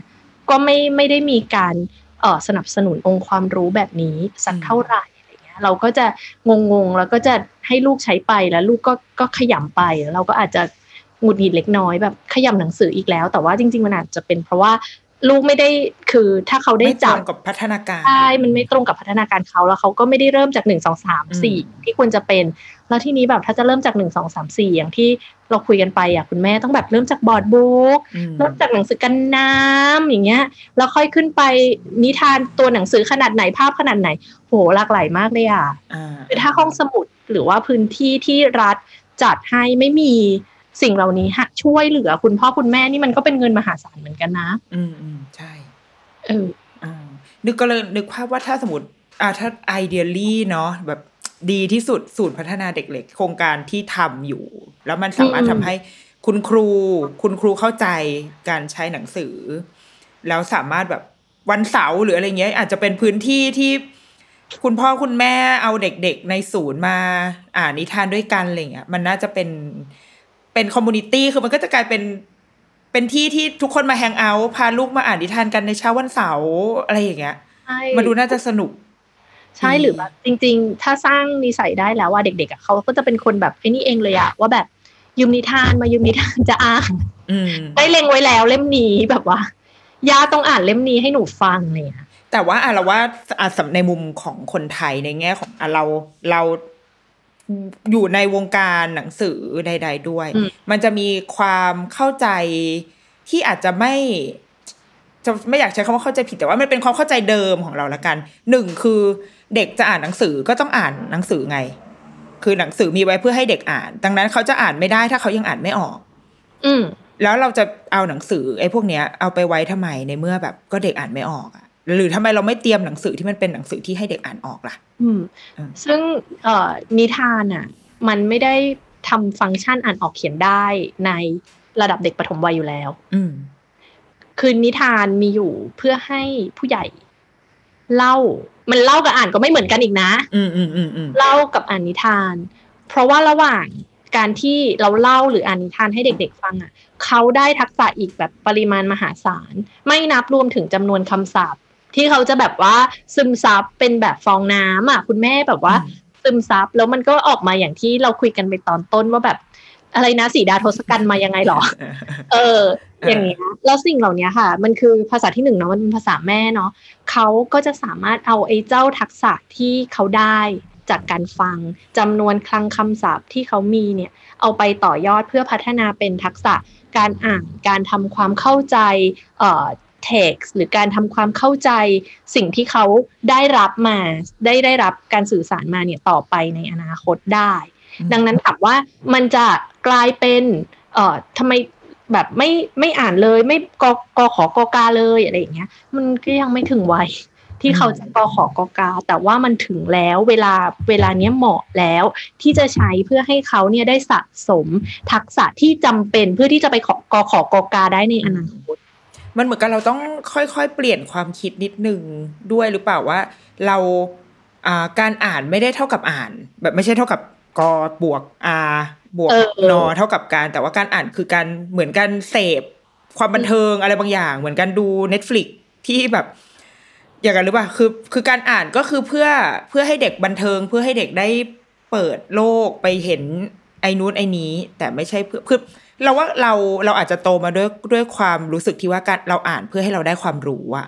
แล้วถ้าเมื่อไหร่ก็ตามที่เราอ่านแล้วเราไม่ได้ความรู้อะเราก็จะไม่อยากให้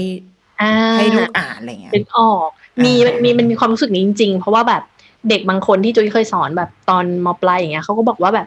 ครูครูแอสไซน์นิทานเออนิยายภาษาอังกฤษให้อ่านแบบขอบคุณมากเลยเพราะที่บ้านไม่ให้อ่านหนังสืออะไรเลยนอกจากหนังสือ เรียนที่เป็น textbook โอ้โอ้ย เออมันมีอยู่จริงอ่าดังนั้นน่ะส่วนหนึ่งอะ คือเราต้องเข้าใจก่อนว่าไอกิจกรรมการอ่านน่ะมันไม่ได้ for the sake of learning หรือว่าอ่านเพื่ออ่านน่ะแต่มันทำงานเยอะมากกว่านั้น มาก ๆ จริงอืมๆมันเป็นทั้งแบบแรงบันดาลใจ มันเป็นทั้งเพื่อนอย่างที่จุ้ยบอกไป มันอาจจะเป็นแบบพื้นที่สบายใจอืมของเด็กบางคนด้วยซ้ำอะคือไปอยู่ในโลก โลกเนี้ยแบบ มันคือโลกที่เขาสบายใจแล้วเขารู้สึกปลอดภัย และได้อยู่ได้อยู่กับหนังสือของเขาอะไรเงี้ย ซึ่งเขาอาจจะยังอ่านยังอ่านไม่ออกก็ได้ ตอนไอตัวเล็ก ๆ เนี่ย แต่เขาแบบเห็นภาพที่คุ้นเคยจุยเชื่อว่าต้องมีสีบ้านไหนที่แบบเฮ้ยเราอันนี้นึกถึงตัวเองตอนเด็กเออๆที่มีไหมมันจะมีหนังสือเล่มหนึ่งเป็นน่าจะเป็นนิทานสักอย่าง แล้วก็จะเปิดหน้าเนี้ย ดูแล้วแล้วจะฟินมากเพราะว่ามันเป็นแบบ เหมือนได้เหมือนได้จินตนาการว่าตัวเองอะเข้าไปอยู่ในที่นี้แล้วเราก็จะแบบสร้างสร้างเมืองอยู่ในหัวตัวเองอะ ผ่านหน้าเดียวหน้านี้หน้าเดียวด้วยนะว่าแบบพอพอเข้าห้องสมุดเข้าแต่ก่อนแม่ทำงานห้องสมุด ก็เลยต้องเปิดอีเล่มเนี้ยแล้วก็นั่งมองแล้วก็แบบฉันตอนนี้ฉันอยู่ตรงนี้ แล้วฉันกำลังจัดแจงอะไรอยู่อะเออมันคือพื้นที่สบายใจจริง ๆว่ะมันคือความแบบ แค่ได้เห็นก็ฟินแล้วอะอืมอืมเราซึ่งซึ่งเอาจริง ๆ เด็กอะเขายังอาจจะยังบอกเราไม่ได้แบบ เขาพูดไม่ได้หรอกแบบอืมคุณแม่ค้าหนังสือคือพื้นที่สบายใจของลูกค้าใช้คำสวยหรูจังเลยลูกเออเออเออยังยังพูดไม่ได้แต่ว่าเราสามารถเห็นได้เลยว่าจากกิจกรรมเนี้ยไอไอการอ่านของเขาเนี่ยเราเห็นความสงบ เราเห็นเราเห็นความที่เขาแบบทำอะไรเยอะแยะเต็มไปหมดเลยแบบ รอบตัวเขา และหลายครั้งสิ่งเหล่านี้เอ่อสมมติว่าคุณแม่คุณพ่อแม่คุณพ่อคุณแม่อะไม่เห็นณตอนนั้นที่เด็กอ่าน มันจะค่อยๆสะสมไปจนแบบ จนตอนตอนเขาโตขึ้น แล้วมันอาจจะออกมาในรูปแบบอื่นๆ เช่นแบบวันนั้นวันนั้นสัมภาษณ์คุณแม็กซ์เจนมานะไปแม็กซ์เจนอะไรเงี้ยก็แบบ เออเพิ่งคุยกันว่า ไอ้เพลงวันหนึ่งฉันเดินเข้าป่า คือมันเล่าแบบนิทานอืมเพราะมันมาจากแบบตอนเด็กอ่าๆจากประสบการณ์เขาหรือว่า สิ่งบางสิ่งที่เขาเลือกทำที่แม็กซ์เลือกทำเช่นแบบ การไปเรียนคอร์สหนึ่งที่เป็นคอร์สแบบเขียนนิทาน มันก็มาจาก อันนี้มันตรงมากเลยเนาะคุณแม่เนาะมันมันถ่ายทอดมาโดยตรง มันก็ทำให้เขาเนี่ยกลายเป็น คือได้ได้ลองทำในสิ่งที่เขาก็ไม่รู้หรอกว่ามันมาจากนิทานแต่ว่า เนี่ยมันส่งผลออกมาเป็นเป็นอันเนี้ย ได้เอด้วยเขาอวดแบบ ขออวดอะไรเงี้ยทำไมวะเอออวดเออได้เออะไรอย่างเงี้ยแล้ว แล้วเขาก็เล่าให้ฟังว่านิทานเล่มเรื่องที่เขาเขียนมันคืออะไร มันก็มา เป็นเหมือนแบบสิ่งละอันพันละน้อยที่มันเก็บเป็นประสบเป็นชุดประสบการณ์สั่งสมมาในตัวในตัวเราคนนึงหรือสำหรับจุยอะเอ่อคนที่เล่าเรื่องเก่งๆหรือคนที่แบบมีจินตนาการเยอะๆอะอย่างแบบคุณแม่นินกก็เล่าก็เล่าเรื่องเก่งเนี่ยจุยคิดว่ามันมีพื้นฐานอันนึงมาจากการที่เราได้แวดล้อมอยู่กับสตอรี่อยู่กับอืมเรื่องเล่า อยู่กับนิทานมันมันมีความหมายกับคนคนนั้น ไม่ได้แค่โมเมนต์นั้น ว่าเขาจะอ่านออกเขียนได้ หรือเขารู้สึกสบายใจแต่มันส่งผลไปถึงอนาคตด้วยอืมตัวตนที่เขาเป็นในอนาคตด้วยเนี่ย คือจุยอะมีแบบมันมันมันไม่ได้เป็นงานวิจัยอะคุณแม่แต่ว่าอืมมันเป็นสิ่งที่เรารู้สึกไปเอง เราคิดอืมอืมเราคิดอยู่ในใจเสมอว่า คนที่เล่าเรื่องเก่งอะมันมาจากคนที่แบบได้สะสมพลังแห่งการอ่านอืมและเสพ การอ่านมาประมาณหนึ่งอาจจะไม่ได้ไม่บางคนอาจจะเป็นอ่านกับดูภาพยนตร์หรืออะไร แต่มันต้องเกิดการสะสมอะอืมเกิดการหยอดกระปุกมาเรื่อยๆอืมอืมเฮ้ยเราว่าอันนี้อันนี้สำคัญว่ะแล้วก็แล้วก็ เออ ดีใจที่ครูจุ้ยพูดประเด็นนี้เนาะเราว่าเราว่าได้สติได้เหมือนได้ได้สิ่งที่ทำให้เราโฟกัสเปลี่ยนโฟกัสไปจากเดิมที่เรารู้สึกว่า เอ้ยเขาอ่านเล่มนี้จบแล้วเขาจะเป็นยังไงวะ บางทีเราอาจจะไม่ได้เห็นตอนนี้หรอกไม่ได้เห็นหรืออาจตอนนั้จะนไม่เห็น อาจจะไม่ได้เห็นเลยในตลอดชีวิตก็ได้นะ แต่ว่าสุดท้ายแล้วมันคือ มันก็คือวัตถุดิบในใช่มันเข้าไปอยู่ในตัวเขาแล้วอะแล้วเดี๋ยวใช่วันหนึ่งมันก็จะแบบผลิบานในรูปแบบใดๆกมาของมันเแล้วแล้วแต่เขาว่าเขาจะไปหยิบไปหยิบมันออกมายังไงอะไรเงี้ยอืมจุยจุยคือจุยรู้สึกว่ามันกิจกรรมการอ่านมันอย่างที่จุยพูดอะต้นทุนต่ำถ้าเทียบกับผลสำเร็จหรือผลลัพธ์ที่มัน ที่มันได้กับเด็ก อืมอืมอะคำถามสุดท้ายแล้วก็เป็นสิ่งที่ยังยังหาคำตอบยังกำลังพยายามจะหาคำตอบให้ตัวเองอยู่ด้วย คือมันก็จะมี เราเรามีคำถามเอง มีข้อสงสัยข้อสังเกตเองด้วย แล้วก็เริ่มได้ยินจากหลาย ๆ คนว่าอะตอนเนี้ยเราเราทุกคนสมมติเราคือพ่อแม่ที่ค่อนข้างจะอะมีอะไรที่ทำให้ดีที่สุดให้ลูกได้เราก็จะทำ อะถือว่าเป็นเป็นคนเมืองที่มีโอกาสประมาณหนึ่งลูกจะอ่านหนังสืออะไรกี่เล่มได้เลย อยากเรียนอะไรพาไปเรียนได้หมดเนี่ยอืมเพื่อที่เราหวังว่าวันหนึ่งเขาโตเขาก็คงจะใช้ได้แล้ววะ เออ มันได้ภาษาได้อะไรคงจะเอาตัวรอดได้ แต่ในขณะเดียวกันในในสังคมเรามันก็มี มันก็ยังมีเด็กที่ยังเขาควรจะได้แหละ จริงๆเขาควรจะได้ แต่ด้วยทุกเนื่องจากประเทศเราต้องใช้เงินซื้อทุกอย่างด้วยตัวของเราเอง มันก็เลยทำให้ มีเด็กอีกกลุ่มที่เขาพลาดอะไรบางอย่างที่เราได้ให้ไปอะ แต่เดี๋ยววันหนึ่งพอเขาโตขึ้นมาอายุยี่สิบเนี่ย เด็กทุกคนจะโคจรมาเจอกัน กลายเป็นคนเจเนเรชันเป็นเดียวยุคกันของเขาอะเออเออ เราเลยอยากรู้ว่า ความสำคัญที่ที่เราจะทำได้คือเราทำแค่ให้ลูกของเราคนเดียวไม่ได้ แต่ถ้าเราต้องนึกถึงลูกคนอื่นด้วยอะภาพในอนาคตที่คุณจุ้ยคิดมันมันเป็นยังไงคือยังไงดีวะคำถามมันคือยังไงวะคือเหมือนแบบ ทำไมเราถึงต้องลูกเรารอดคนเดียวไม่ได้วะคือที่สุดแล้วว่า เราจะโคจรมาเจอกัน ไม่ว่าด้วยด้วยเหตุใด ไม่ว่าจะด้วยทางใดทางหนึ่ง คือมันเป็นไปไม่ได้แน่ๆหนึ่งร้อยเปอร์เซ็นที่เราจะเก็บลูกของเราเอาไว้อยู่ในบับเบิลอืมแล้วก็ให้เขาอยู่แต่กับคนที่เขารู้จัก หรือให้เขาเห็นแต่เฉพาะโลกที่เขาอยากจะเห็นนะ ที่สุดแล้วเขาก็ต้องเติบโตในโลกใบเนี้ยโลกใบนี้มันคืออะไร มันคือโลกที่ถ้าโลกในประเทศไทยนะตอนนี้คือโลกที่มีความเหลื่อมล้ำอืมสูงมากๆ ห้ามเขาเห็นก็ไม่ได้ แต่ถามว่าเราอยากให้เขาอยู่ในโลกแบบนั้นไหมอะหรือเราอยากให้เขาอยู่ในโลกแบบไหน โลกที่เขามีเขาเข้าใจแหละ ว่าคนมันมันอาจจะเกิดมาแล้ว มีมากมีน้อยไม่เท่ากัน แต่ที่สุดแล้วพื้นฐานที่สุดอะ เขาได้เห็นว่าโลกที่เขาจะได้อยู่ก็คือโลกที่คนทุกคนอย่างน้อยมีศักดิ์ศรีในความเป็นคนเท่าๆกัน มีศักดิ์ศรีในการได้ใช้ชีวิตที่มันมีมาตรฐานใกล้เคียงกัน คือมันไม่ควรจะมีเด็กที่สามารถมีหนังสือสามร้อยเล่ม กับเด็กที่เกิดมาไม่เคยได้จับนิทานเลย อยู่ในสังคมเดียวกันหรือเปล่า ดังนั้นดังนั้นมันไม่ใช่จุยคิดว่าเรื่องนี้ไม่ไม่ใช่เรื่องของใครคนใดคนหนึ่ง ไม่ไม่ใช่เรื่องของบ้านใดบ้านหนึ่ง แต่มันเป็นเรื่องของการค่อยๆทำให้สังคมเนี้ยมันเป็นสังคมที่ทุกคนยืนยืนอยู่ได้เบ่งบานได้ ด้วยความเป็นมนุษย์ที่มันเสมอภาคเท่าเทียมกันมากขึ้น แล้วที่สุดแล้วสิ่งที่เรากำลังมอบให้เขาอยู่ตอนเนี้ย ไอไอการได้สัมผัสนิทานไอการได้มีโมเมนต์ที่ฟังนิทานจากคนที่เขารักเนี่ย มันก็จะกลายเป็นพื้นฐานที่สร้างคนสร้างประชาชนสร้างประชากรของประเทศอะที่มันมีพื้นฐานความหนึ่งเรื่องการอ่านแน่ๆล่ะ คือได้สัมผัสเรื่องการอ่าน แต่สองอะเขาเป็นคนที่รู้จักความรักรู้จักโมเมนต์ที่อบอุ่นจากโมเมนต์ การอ่านนิทานเหล่านี้ด้วย ดังนั้นถ้าถ้าจะถามว่าเออสังคมข้างหน้ามันจะเป็นยังไงอะเราดูเราดูว่าเราสร้างเด็ก ๆวันเนี้ยเราช่วยเขาให้อยู่ในสภาวะแวดล้อมแบบไหนแล้วจุยคิดว่าอย่างพูดอีกรอบอาจจะซ้ำซากเป็นคุณครูพูดหลายรอบ หนังสือมันหนังสือมันราคาถูกถ้าเทียบกับประสิทธิภาพของมันจริงอืม อืม บางทีเราก็อาจจะต้องกลับมาสู่ ความคอนเซอร์เวทีฟนิดนึงก็คือหนังสือนี่แหละ ไม่ต้องไปไกลถึงขั้นแบบว่าๆเออเทคโนโลยีใดแล้วมากก็มายสำหรับสำหรับจุยอะมันมันเป็นมันเป็นอะไรที่เรียบง่าย แล้วก็ใครก็เข้าถึงได้อืมไม่ไม่ไม่ได้รีเควสรีควายความยากลำบากอะไรอย่างเงี้ย ซึ่งซึ่งเราก็คิดว่า เออเงินเงินจำนวนเนี้ย กับสิ่งที่เราทำได้เนี้ยที่สุดแล้วเราหวังว่ามันจะเป็นพื้นฐานจริง ๆ ให้ให้มีคนเอาไปทำต่ออืมอืม เอาไปลองทำต่อในรูปแบบของตัวเองก็ได้อืมอืมแต่ว่า เออให้เห็นให้เห็นถึงความสำคัญนี้ หรือบางคนอาจจะไม่ได้เอาไปทำต่อ แต่เริ่มมีการแบบเอาไปเรียกร้องกับองค์กรปกครองส่วนท้องถิ่นของตัวเองอะอืมว่าลูกฉันควรจะมีนิทานหรือเปล่านะอืมแล้วทำไมฉันต้องซื้อเองทั้งหมดนะอืมส่วนส่วนหนึ่งมันควรจะอยู่ที่ เอ่อ ห้องสมุดศูนย์พัฒนาเด็กเล็กหรือเปล่าอะไรอย่างเงี้ยอืม อืมอะดี เราเราเชื่อว่าทุกคน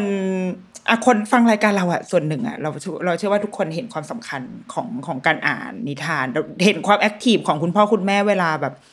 มาถามเรื่องเรื่องนิทานยังไงอะไรอย่างเงี้ยคือทุกคน active มาก แต่ว่าก็แอบแอบคิดเหมือนกันว่า เมื่อกี้ที่ครูจุ้ยบอกอะเด็กคนหนึ่งที่มีหนังสือแบบสามร้อยเล่มอยู่ในบ้าน มีสามารถ access ได้ทุกภาษาเลยอยากอ่านภาษาอะไรเดี๋ยวแม่จัดการให้หมดเนี้ยแต่ในขณะที่เราก็มีในประเทศเดียวกัน เรามีเด็กที่ไม่มี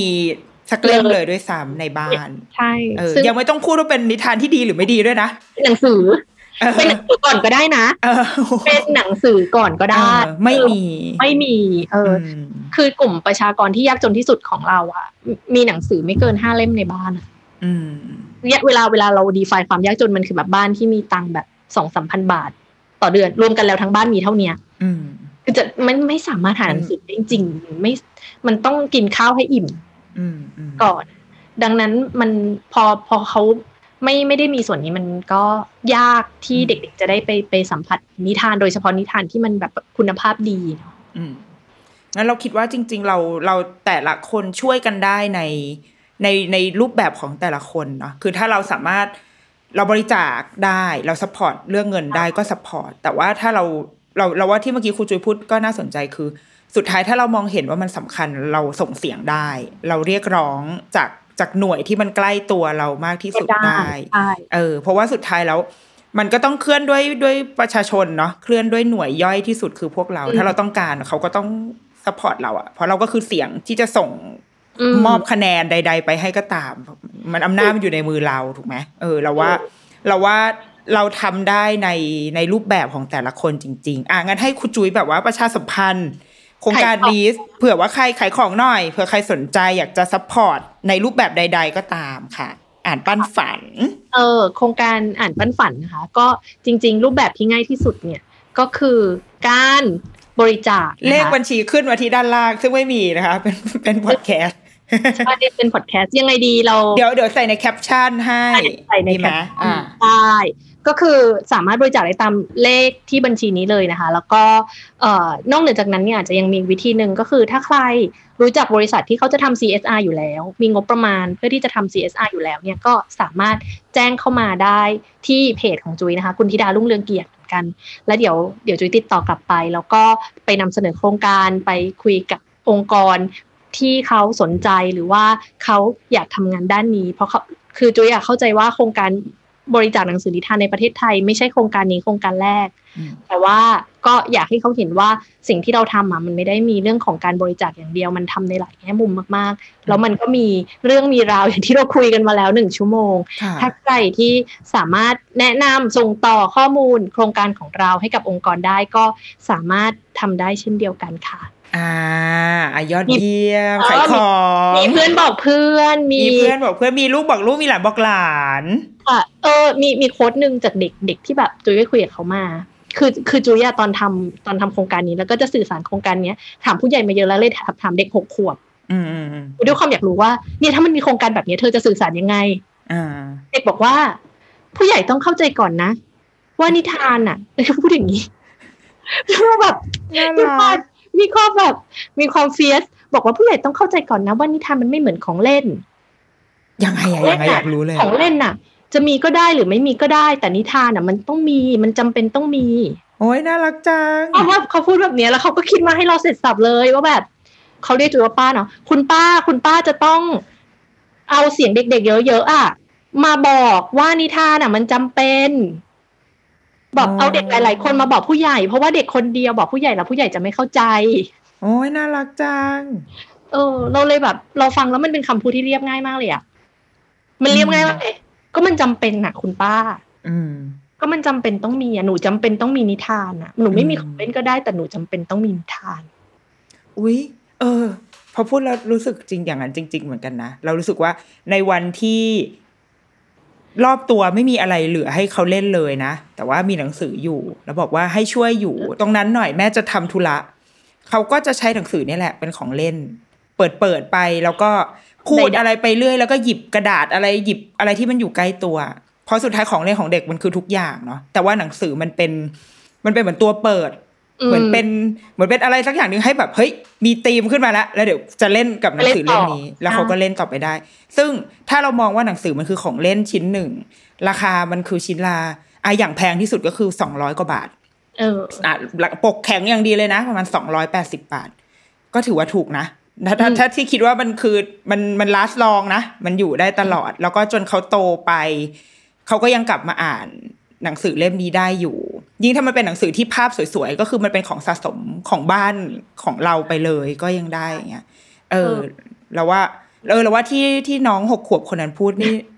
ถูกต้องที่สุดเลยอะเออเออก็เป็นเป็นแบบจุยคิดว่ามันคืออินไซต์เด็กเลยอะอืม เราอาจจะมองไม่เห็นสิ่งนี้ แต่ว่าเด็กเขาเข้าใจสิ่งที่เขาต้องการอะเขาก็บอกอืมบอกเรามาว่าแบบคุณป้ามันต้องมีแบบว่า อีกนิดเขาคงเป็นแบบพี่สุขวัญแล้วอะแบบก็ของมันต้องมีอะคุณป้า อินฟลูเด็กเด้อเอออะอย่างนี้เยี่ยมมาก โอเค วันนี้ขอบคุณคุณจุ้ยมากมีผลงานอย่างอื่นอยากจะฝากอีกไหมคะ นอกจากโครงการนี้ ฉันเปิดพื้นที่ให้ทุกคน โอ้ยขอบพระคุณค่ะ มีค่ะ ก็ตอนนี้ก็จะมีเอ่อหนังสือนะคะ ที่แปลมานะ ที่เป็นแบบว่าเรื่องเกี่ยวกับการนอนนะคะ ซีรีส์ของคุณปุ๊บปั๊บ แพะขี้ละเมอนะคะ มีสองเล่มนะคะ ไปติดตามได้ที่ร้านของคุณแม่นะคะอ้าวขายของกลับเหรอดีอะครับมีร้านของคุณแม่นะคะค่ะหรือว่าร้านหนังสือทั่วไปนะคะ ก็มีที่ Barefoot Banana ก็มีนะคะ สามารถไปติดตามนิทานจะ เรื่องเล่มนี้ยากเนาะคุณแม่เนาะมันมันมันนิทานก็ไม่ใช่ fiction non-fic ก็ไม่เชิง เป็นหนังสือที่หนังสืออ่านเอาเรื่องอะอ่านสนุกอะเออเป็นเรื่อง เออ บอกไม่ค่ะถูกเหมือนกันอืมเออนะแต่ว่าเป็นเรื่องการนอนนะคะเป็นเรื่องคุณแพะขี้ละเมอแล้วก็ผจญภัยอ่าไปตอนที่เขาเดินละเมอนะคะสนุกมากแล้วก็สนุกมากอ่านดิฉันแบบวงเล็บให้ว่าสนุกมากแล้วก็เข้าใจว่าเด็กเด็กจะสามารถอยู่กับนิทานเล่มเนี้ยได้แบบหน้าละชั่วโมง ใช่คุณพ่อค่ะคุณแม่ปลดปลดเตรียมตัวไว้นะคะ ใช่ค่ะดูกดอ่านไปตอนกลางวันนะคะ อย่าอ่านก่อนนอนค่ะเหนื่อยค่ะ เออก็ก็มีมีสองเล่มนี้นะคะ แล้วก็มูลนิธิเอ่อคณะก้าวหน้านะคะ ที่เราบอกไปว่าเราทำงานเรื่องการเผยแพร่องค์ความรู้นะคะ เรามีสำนักพิมพ์ของเราด้วยนะคะ และหนังสือเล่มแรกของสำนักพิมพ์เรานะคะ ก็ชื่อ This is a Dictatorship นะคะ ถ้า เป็นหนังสือเบาๆนะคะ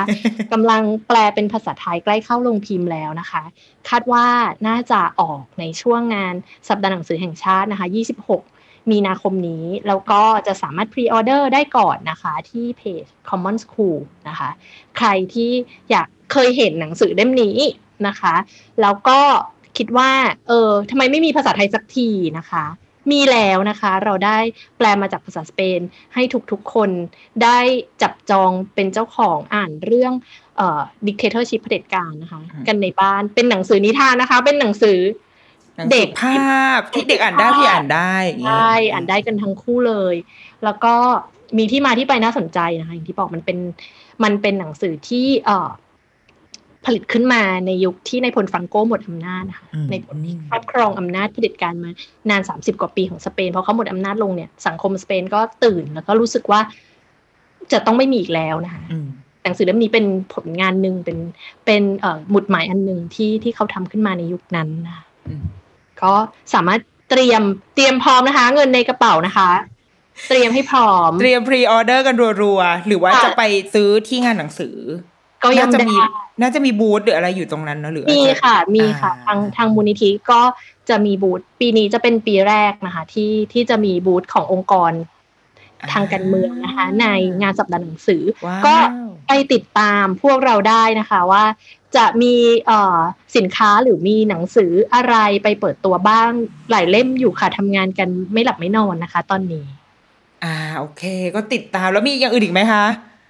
ผลงานก็ผลงานอาจจะอาจจะหมดก็ตามในเพจแต่อะตามในเพจเพียงเท่านี้คุณจุยได้ใช่แต่ว่าอีกเรื่องหนึ่งที่อยากฝากติดตามคือพระราชบัญญัติการศึกษานะคะยังอะทำไมทำไมอีกอะไรอีกเออทำไมอะคือเนื่องจากจุ๋ยก็นั่งเป็นกรรมาธิการร่างพระราชบัญญัติการศึกษาตอนนี้นะคะ ก็คือ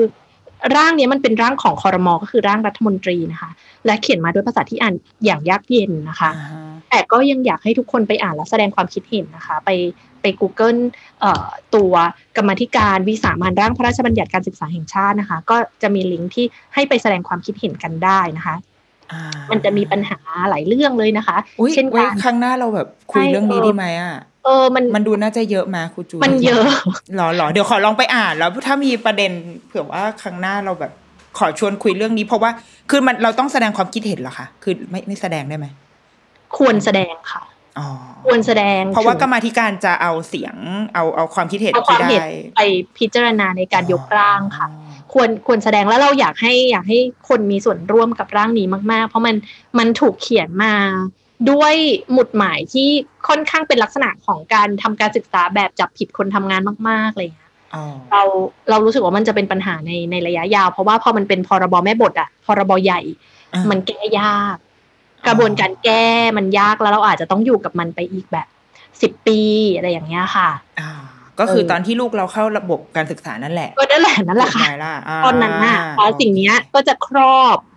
อ่าการจัดการศึกษาทั้งระบบของลูกๆทุกคนของลูกๆของทุกคนที่กำลังฟังอยู่ตอนนี้ค่ะค่ะ ก็ก็เลยอยากอยากให้ลองไปลองไปศึกษาดู แล้วก็บอกเขาว่า ไม่ฉันฉันคิดว่ามาตรานี้ฉันจะเอาแบบนี้ ตรงนี้ฉันจะเอาแบบนี้ อันนี้ใส่มาทำไมอะไรเงี้ยอ่าเออมันเอออะเดี๋ยวถ้ามีโอกาสเราว่าครั้งหน้าอยากชวนคุยใช่นิดนึงแล้วกันทำเป็นแบบวันโอวันกันไปเลยเพราะเอมันอเออความอ่านยากมากเออเออเพราะว่าบางทีถ้าเราอ่านเองก็อาจจะไม่รู้เรื่องด้วย ดูจากอ่าสสภาพสมองของตัวเองแล้วอ่าแต่เดี๋ยวอันนี้ขอเก็บเอาไว้เป็นประเด็นในครั้งหน้านะ สนใจมาก ๆ เลย ยิ่งถ้าต้องการอ่าส่วนร่วมจากผู้คนงั้นคิดว่าอาจจะต้องเอามาย่อยกันนิดนึงใช่เพราะค่ะคิดว่าคงไม่ใช่ทุกคนมีเวลาอ่าน ใช่นะเออ โอเค งั้นวันนี้ขอบคุณครูจุยมากนะคะ ที่แบบว่ามาเล่าโครงการนี้ แล้วก็สำหรับคนฟังคนไหนเราเราช่วยถ้าเราถ้าฟังเรารู้สึกว่าซื้อว่ะโครงการนี้มันมันดีเรา เราคิดว่ามันก็ไม่ได้มี ไม่ได้มีอะไรที่เราจะไม่ซื้อมากเท่าไหร่ คือถ้าตราบใดที่เรายังหานิทานให้ลูกอ่านเนาะลูกคนอื่นก็น่าจะต้องได้อ่านเหมือนกัน แค่ว่าเด็กทุกคนยังไม่สามารถเข้าถึงนิทานได้อย่างง่ายดายเราก็ อาจจะยังต้องช่วยกันอยู่ ช่วยกันในรูปแบบที่เราทำได้ละกัน เราคิดว่าการเข้าทาง CSR บริษัทอะง่ายที่สุด เพราะว่าแต่ก่อน ฉันทำ CSR บริษัท ฉันรู้ มันมีเงิน บริษัทเงินเยอะแยะใครยังคิดโครงการไม่ออกนะคะ เชิญทานนี้นะคะเออถ้ายังคิดไม่เสร็จแล้ว พวกฝ่ายเอ่อ internal activity ทั้งหลายนะคะ ที่ยังคิดไม่ออกเราก็จะมีโครงการเหล่านี้อยู่ อะช่วยกันใน